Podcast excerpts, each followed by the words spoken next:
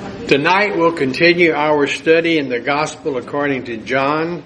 Last week I taught the events surrounding Jesus' healing of the nobleman's son. And when the clock told 7.45 or thereabouts, we were in the middle of analyzing Jesus' healing of the man from Bethesda by way of the doctrine of healing. So we're going to do some review and then we're going to pick up where we left off last week on page 4. So let's use first John 1 9 as may or may not be necessary. Let us pray.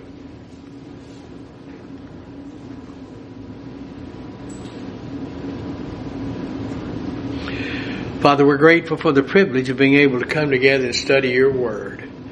Guide us now and direct us. For I ask these things in Jesus' name. Amen. All right, let's look at the NIV then John chapter 5, beginning in verse 1, and we're going to read through verse uh, 9, and then we're going to go into verse 16 and 17 of John 5. So here we go. Sometime later, Jesus went up to Jerusalem for a feast of the Jews. Now there is in Jerusalem near the sheep gate a pool, which in Aramaic is called Bethesda and which is surrounded by five covered colonnades. And we talked a little bit about colonnades there. And you can see where it's located in our map of Jerusalem's old city. All right, then verse 3. Here a great number of disabled people at one time used to lie in the, uh, they would bring the blind, the lame, the paralyzed, those who were sick, and Remember the first one in the water, when the angel troubled the water, that person got healed. And that was not just a practice at that pool in Bethesda, but rather it was a practice in many, many, many bodies of water all over the old country, the whole area. So we're told historically. So I surmise that that's the devil working.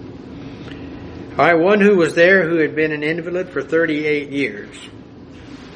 When Jesus saw him lying there and learned that he had been in this condition for a long time, he asked him, Do you want to get well? Sir, the invalid replied, I have no one to help me into the pool when the water is stirred. While I am trying to get in, someone else goes down ahead of me. Then Jesus said to him, Get up, pick up your mat, and walk. At once the man was cured. He picked up his mat and walked. The day on which this took place was a Sabbath. So I guess you have to tie that into the fact that there he was waiting for the angel to stir the water and then he would get in there and he would be healed and Jesus said, come on, do you really want to get healed? In other words, he has the way. Now the problem was Jesus was doing things on the Sabbath, verse 16 and 17.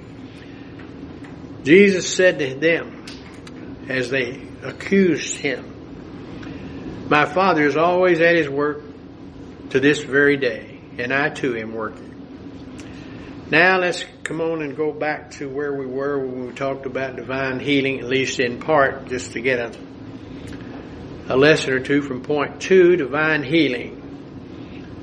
The Bible teaches that human beings may look to God for direct healing. Divine healing is a subject over which many differences of opinion have existed from early in the history of the Christian church.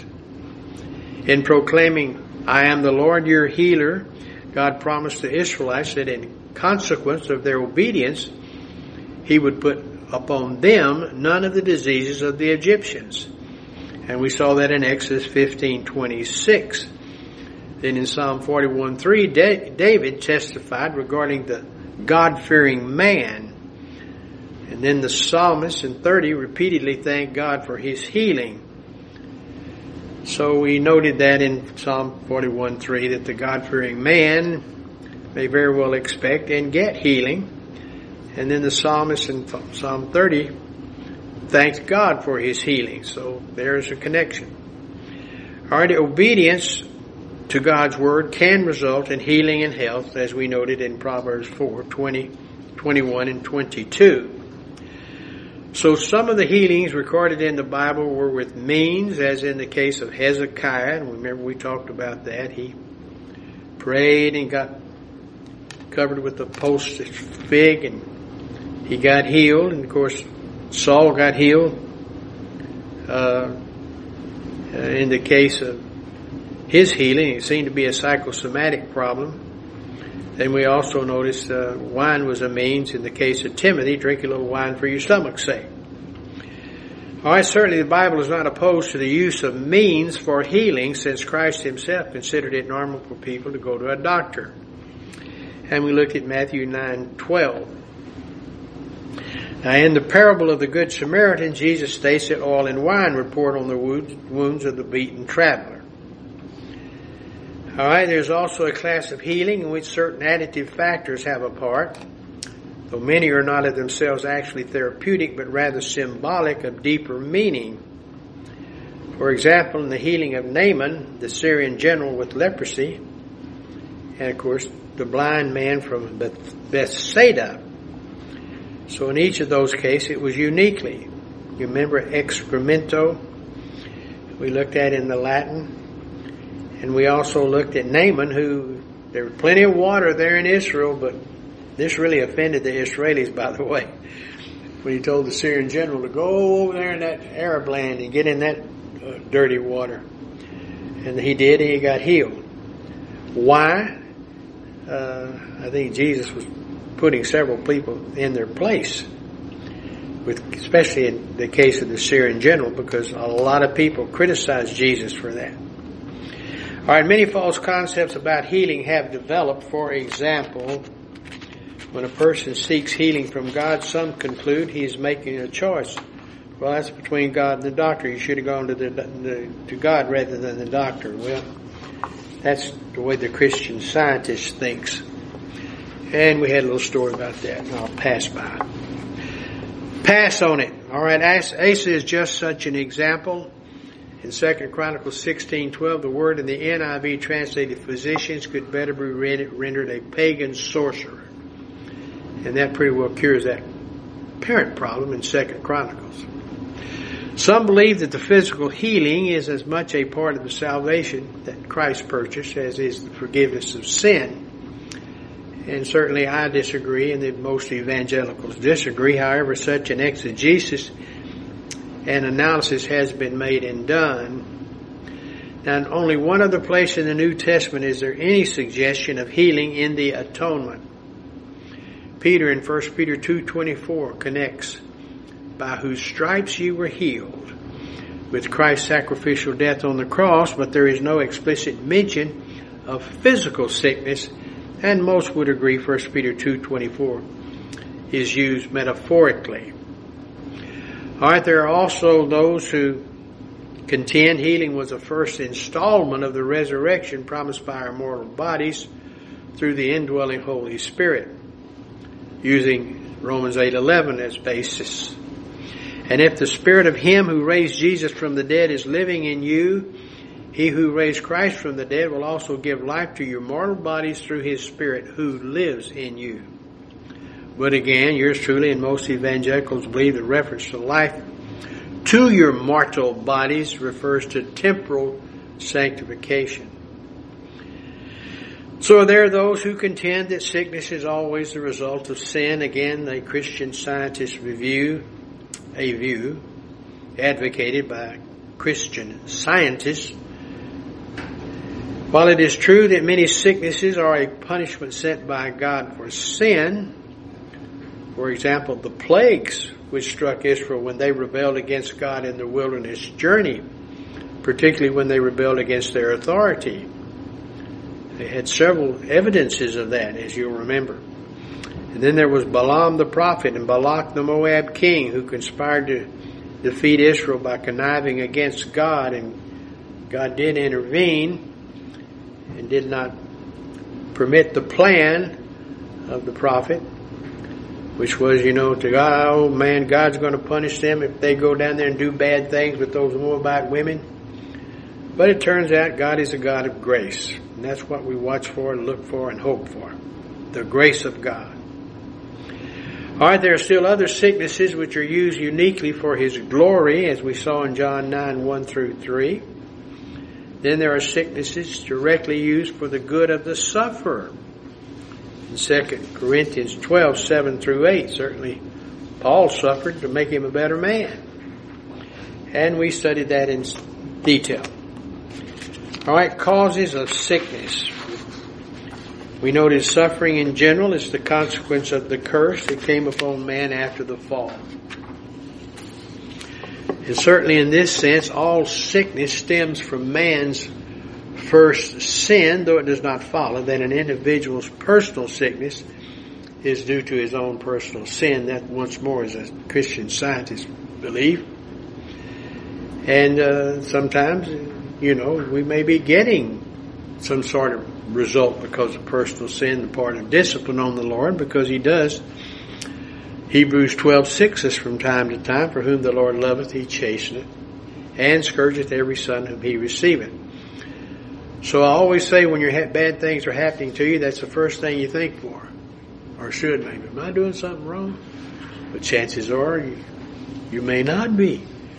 It may be a trial. And uh, God knows what He's doing. And that's why we have to think like that when we're in the midst of unusual circumstances, as we seem to be from time to time in this country of ours. So prior to the fall, man had a means of maintaining health and longevity by eating from the tree of life. And of course, when they failed, they had God had to get them out of the, the garden. But there is a similar tree to that in the millennium in Genesis 2, 9 and 323 where we have it mentioned. And then also we had uh, noted about the tree in Ezekiel 47:12 and Revelation 22:1 through 2, and I think that's about the time we stopped, close to it. I think we actually got down to the Uzziah situation. But there are many cases where sickness is caused by man's ignorance and also by his own carelessness, certainly as in the spread of venereal disease or chronic illnesses that do result from such things as alcoholism. AIDS, etc. But again, we must always remember God is sovereign and often there are exceptions. Sickness may be sent by God as punishment. For example, King Uzziah's sin. And I'll read that again for you. We hadn't gotten, I don't think we got completely through there, but let's take a look beginning in Second Chronicles. First verse 16, then we'll drop down to 18 and then 19. But after Uzziah became powerful, his pride, first thing God hates, proud look, led to his downfall. He is unfaithful to the Lord and entered the temple of the Lord to burn incense on the altar of incense, and that was only to be done by the priest. And he was to carry it in the Holy of Holies one time a year. Alright, and it was to be made to a special recipe and done by a priest, not a layman. Second Chronicles 26:18 They the priests confronted him and said, It is not right for you, Uzziah, to burn incense to the Lord. That is for the priests, the descendants of Aaron, who have been consecrated to burn incense. Leave the sanctuary, for you have been unfaithful, and you will not be honored by the Lord God. So Uzziah, who had a censer in his hand, ready to burn incense, became angry while he was raging at the priests in their presence before the incense altar, and leprosy broke out, broke out on his forehead. So there's probably a principle there. If you want to teach the Bible, you ought to be a preacher. If you're going to be a preacher, you need to get the calling. And if you got the calling, meaning you've been designated such by some church body, then you prepare and then go teach. And then one preacher, famous preacher said, if you gentlemen are going to be preachers, I, I, tell you one thing: go to Dallas Theological and learn the Bible, and then go become a Baptist so you can eat. and I thought, I can't remember that guy's name, but the California guy that had cancer, the white hair, and I've got several of his tapes. What is it, darling? Farmer. Was it Farmer? Farmer? No, I can't hear you. Okay. I cannot remember his name. But he's a great pastor, really great pastor. But that he said that one day, and I was astounded how astute and yet uh, not necessarily totally right. All right, Christ commanded one of the ill men whom he healed at the pool of Bethesda. Behold, thou art made whole, sin no more, lest a worse thing come unto thee. John five fourteen. And they some have said, you know, well how uncaring. and yet it's our Lord speaking. He's giving him good advice. All right, sickness may work as a chastisement for the development of character. That an illness or accident might be used to train and develop the child of God. No doubt that cannot be ignored. It is one whom the Lord loveth that God chasteneth. Hebrews 12:6, which I provided there for you and often quote. So the believer is to count it all blessing when he enters into various trials and testings which may include sickness. Because if he bears them patiently, they produce the peaceable fruit of righteousness. Difficult to do, no doubt, when you're amidst, when you're in, in the middle of cleaning out the swamp when the alligators are nipping at you. But notice James 1, 2, and 3. Consider it pure joy, my brothers, whenever you face trials of many kinds because you know that the testing of your faith develops perseverance. Alright, Job was brought to recognize his pride and self-righteous attitude through his afflictions and represented, excuse me, repented in dust and ashes. Job, you know, was a good man. We wonder sometimes what was his lesson, and yet the lesson becomes really apparent when you get to, I'm thinking about the 30th chapter, but anyway, where you. He questioned God, and God said, You're not to even question me. I don't want anybody questioning me. And then he said, Were you there when? I taught the alligator how to crawl along the bank and find its food. When I taught the bird how to fly here and find its food, and the squirrel over here to find its food. I taught the moon how to stay right where it is and not move on certain occasions. And the stars, when they sang together, and he goes on and on and on and on with some of the most early scientific discoveries found that the stars can sing, and they do sing, and scientists transfer the light beams into musical notes, and they sang a beautiful song.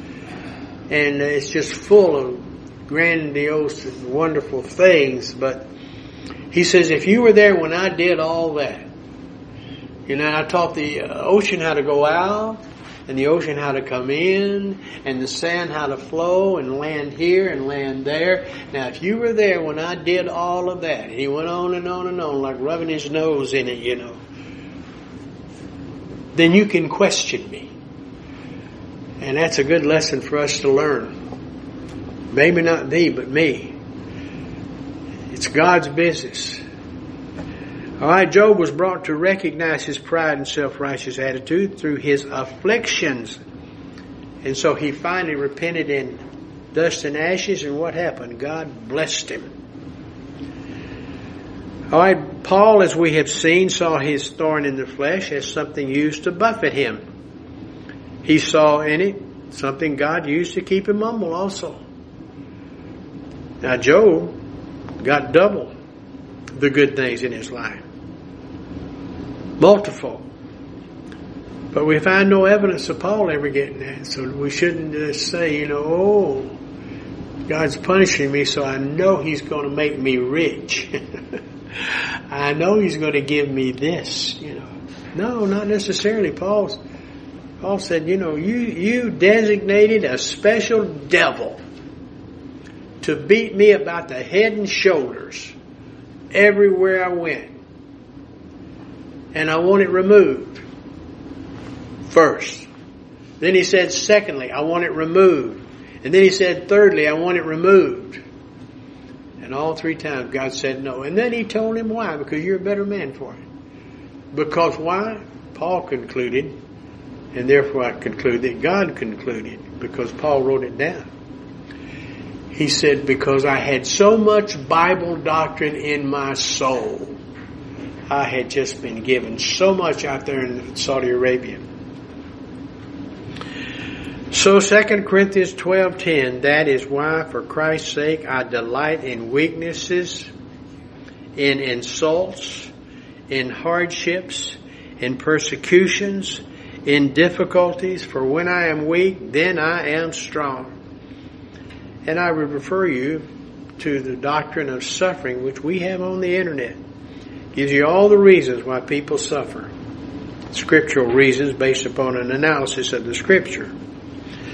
So the fact that sickness may be used of God to develop character, faith, and humility in His own children makes it impossible to conclude that it is always the immediate result of sin. Jesus not only healed the sick, but also He forgave them their sins, as with the paralytic who was let down through the roof. Quite an astounding situation.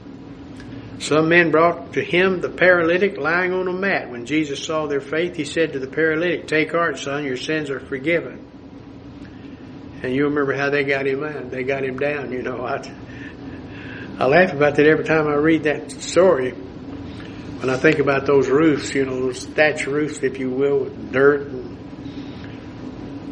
branches and everything, and Jesus up there teaching, all of a sudden the dirt starts to fall, you know and then these characters opening up the top and dropping this down in there, guy down in there, and he finally got to get up, take his mat with him, and get out of there.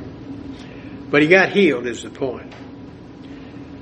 And he did it again and forgave them their sins, as with the paralytic, many people on, off and on. So some men brought to him a paralytic lying on a mat, says Matthew 9 2. When Jesus saw their faith, he said to the paralytic, Take heart, son, your sins are forgiven. So he connects the two there. But you can't put Jesus in a jar and watch him because you think he's going to do something this way or that way. He does whatever he wants to do when he wants to do it. So this in itself did not prove that man's sickness was due to his sin or that the cures for sin and sickness are both on the cross or in the cross, but that Christ was exercising his own prerogative as God man. It's like our prayer tonight. He does what he wants to do. He's the God man. Christ.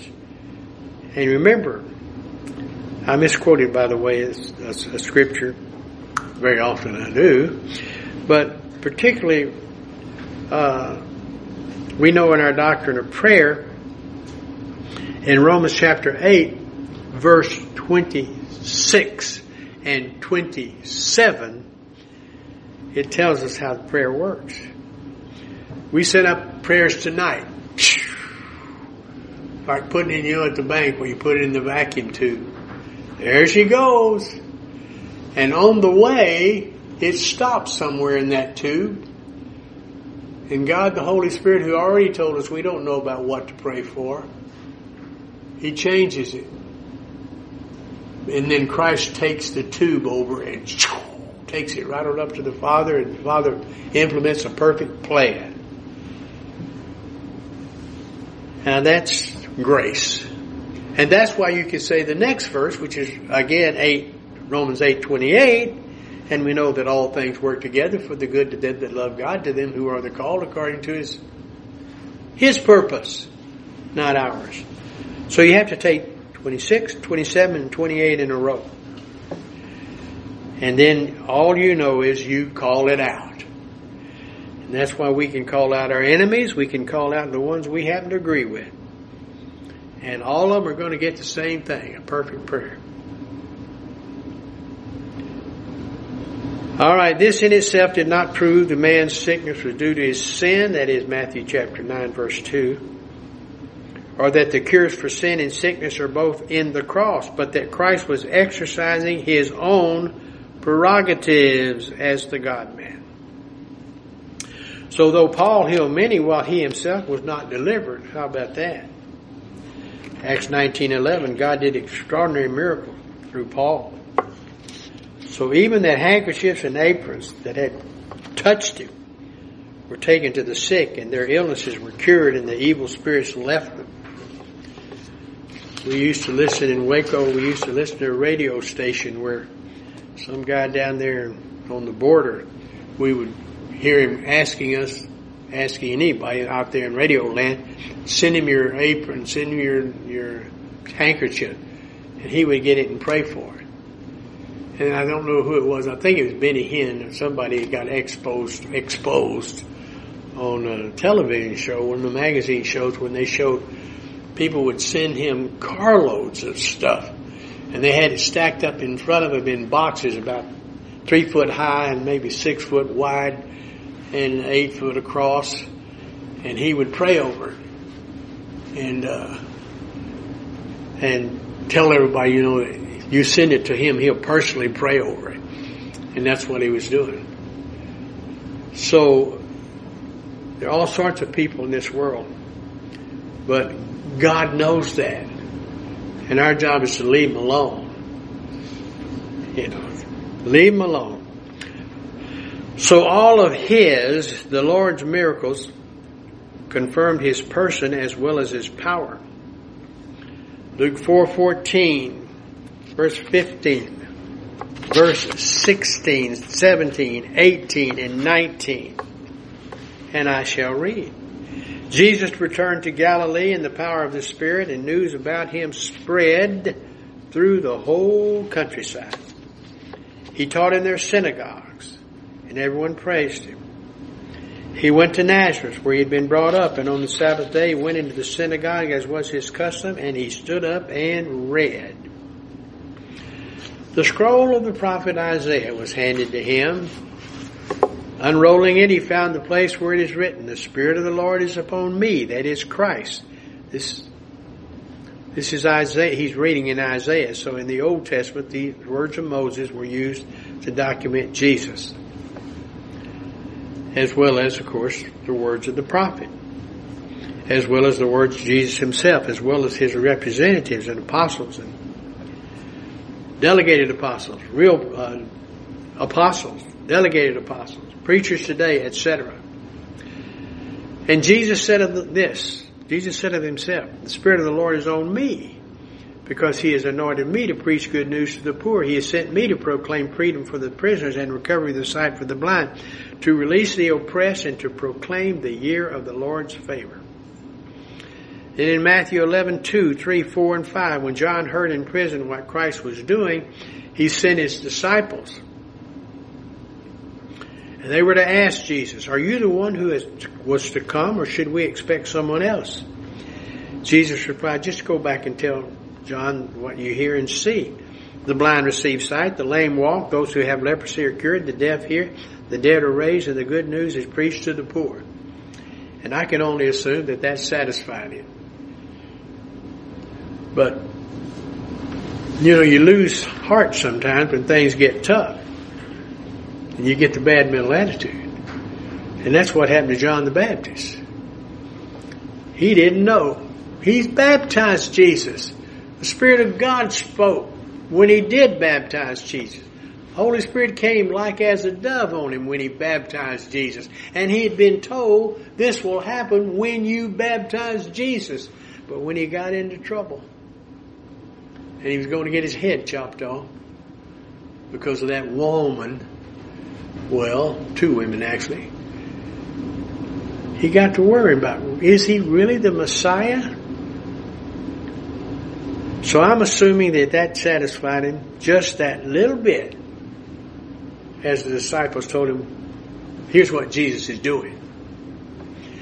All right, then Matthew 15, 30 and 31, great crowds came to him, bringing the lame, the blind, the crippled, the mute, and many others, and laid them at his feet, and he healed them. The people were amazed when they saw the mute speaking, the crippled made well, the lame walking, and the blind seeing, and they praised the God of Israel. All right, the gifts of healing of the disciples in the early church were similar to the extent that the miracles proved these men were true followers of Christ and thus corroborated them in their ministry. We sometimes lose sight of that. That's why the disciples and the apostles performed miracles because the church needed a jump start. And they could see in with their eyes these wonderful miracles. So their work documented their their miracles, documented their work, just as Jesus' miracles documented his work. And that answers the question when people ask, well, if Jesus could heal people just by talking to them and looking at them and doing various things, you know, like sending them off to go get in a pool of water in an Arab land, why didn't he do everybody that way? Because he didn't come to do that. That's what the devil would have him to have done in the desert, for example, when he tempted him upon the mountain. Jump off. That'll draw you a crowd. So he did those things in order to document the fact he was the Son of God. Jesus was the Messiah. Jesus was the Son of God. So the gifts of healing then of the disciples in the early church were similar. They proved that these men were true followers. Let me read you 1 Corinthians 12, 8 and 9. To the one there is given the Spirit, through the Spirit, the message of wisdom. To another, the message of knowledge. By means of the same Spirit, to another faith. By the same Spirit, to another gifts of healing by that one Spirit. But not all to the same. Various people had various gifts. And notice again down in verse 28 and 29 of that 1 Corinthians 12. And in the church, God had appointed first of all apostles, second prophets, third teachers, then workers of miracles.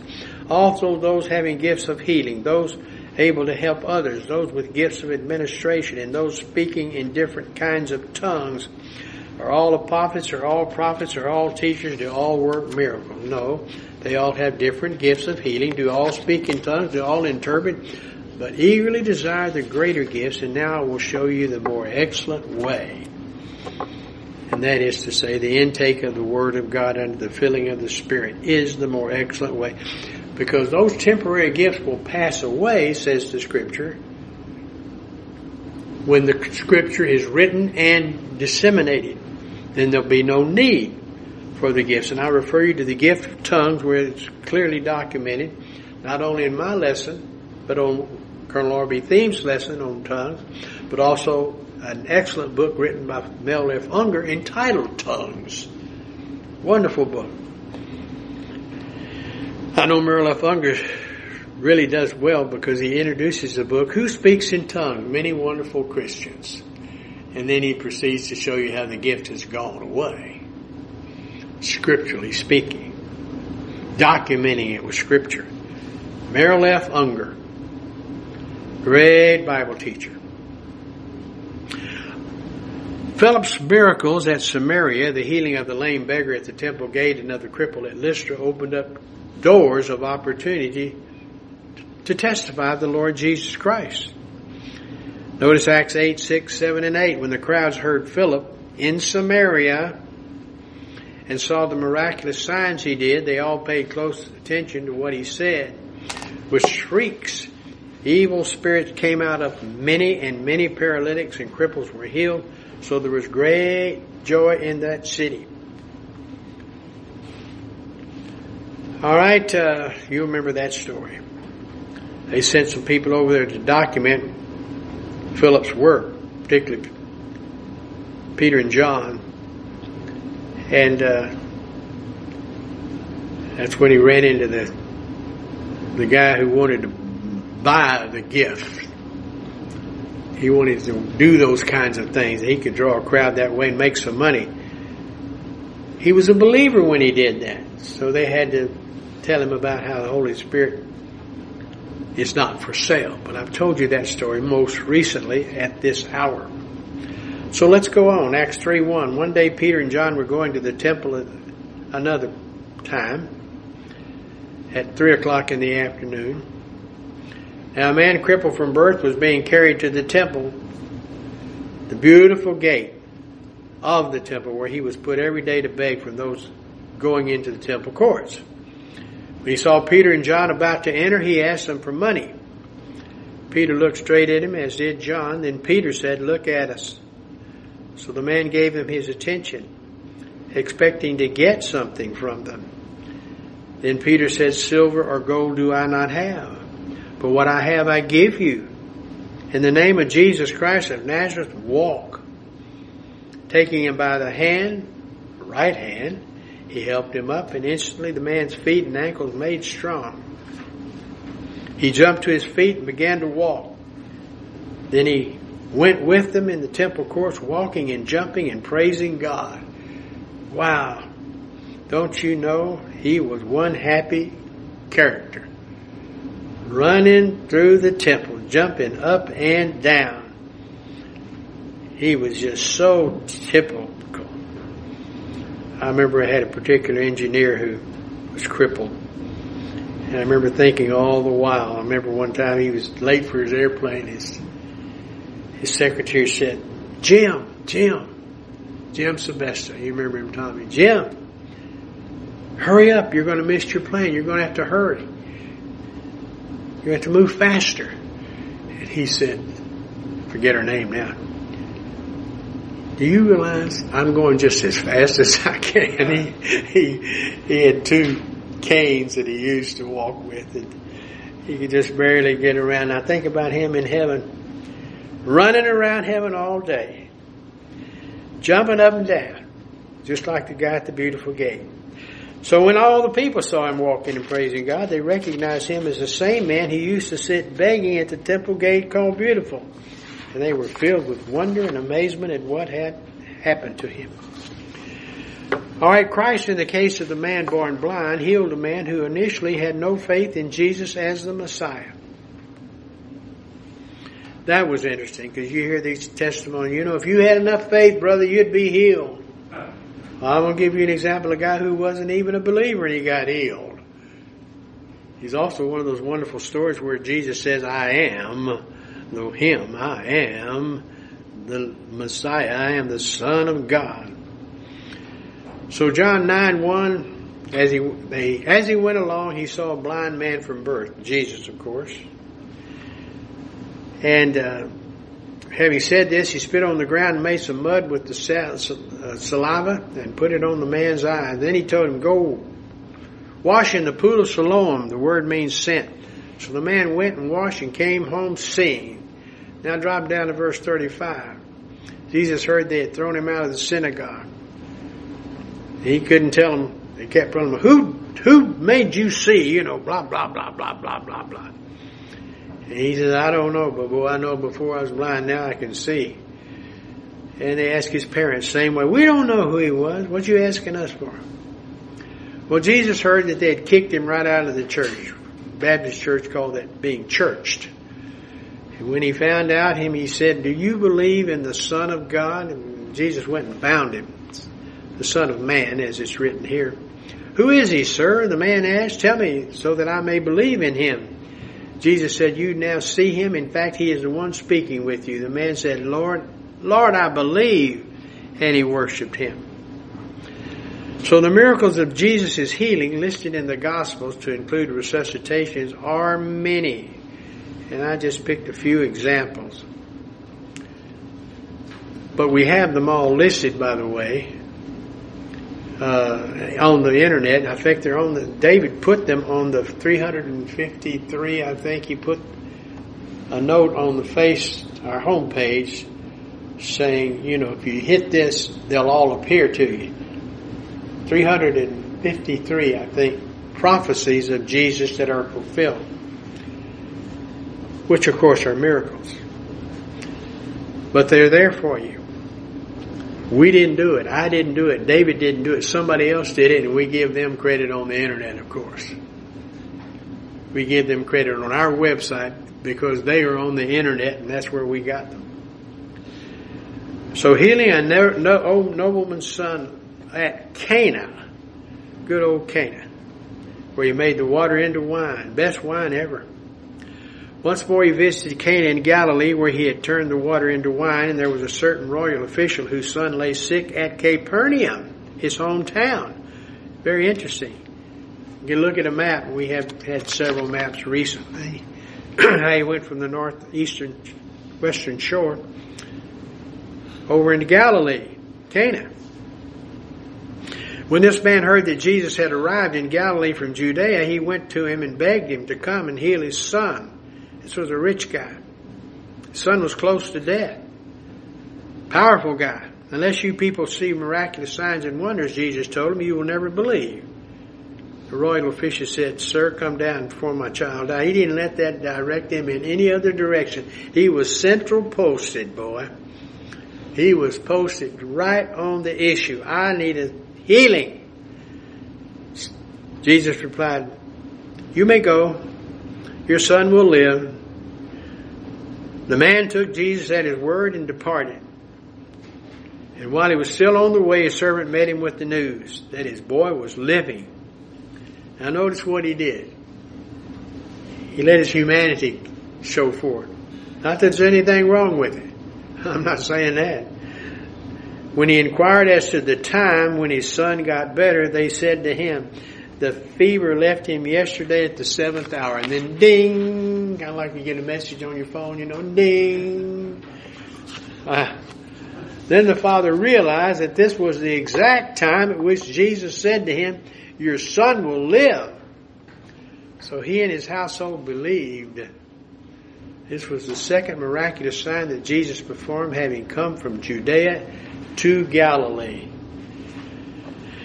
All right, quickly healing a, a lame man at the pool of Bethesda. Uh, familiar? And then we'll conclude with where we began. Sometime later, Jesus went up to Jerusalem for a feast of the Jews. Now there is in Jerusalem near the sheep gate a pool, which in Aramaic is called Bethesda, and which is surrounded by five covered colonnades. Here a great number of disabled people used to lie to blind the, the blind, the lame, the paralyzed. One who was there had been an invalid for 38 years. When Jesus saw him lying there and learned that he had been in this condition for a long time, he asked him, Do you want to get well? I'm sure he said, Damn straight. Sir, the invalid replied, I have no one to help me into the pool when the water is stirred. While I am trying to get in, someone else goes down ahead of me. Then Jesus said to him, Get up, pick up your mat and walk. At once the man was cured. He picked up his mat and walked. The day on which this took place was a Sabbath, and that is a problem. But Jesus is going to take care of that too. All right, let's go to the Lord in prayer as we end our lesson. Father, we are grateful for the opportunity to come and to see the many miraculous work of our Lord and Savior and how He has indeed done miracle after miracle after miracle. Sometimes we wonder if you really are hearing us or you're really going to do something, Lord, which is absolutely none of our business. But what is our business is to get the Word of God out. So it's my job to let anyone out there who is without Christ, without hope, and without eternal life that there is a solution. And it is, of course, that God so loved the world that he gave his only begotten Son, that whosoever believeth in him shall not perish, but have everlasting life. So right where you are, whatever you might be doing, you can tell God the Father and believing on God the Son and on the promise of the Word, you will be saved. So I recommend it to you right now. Now, Father, I would ask that God the Holy Spirit would take that which I have presented tonight, make it real, in order that we might grow in your wonderful grace and become more like our Lord and Savior. For it's in Jesus' name I pray. Amen.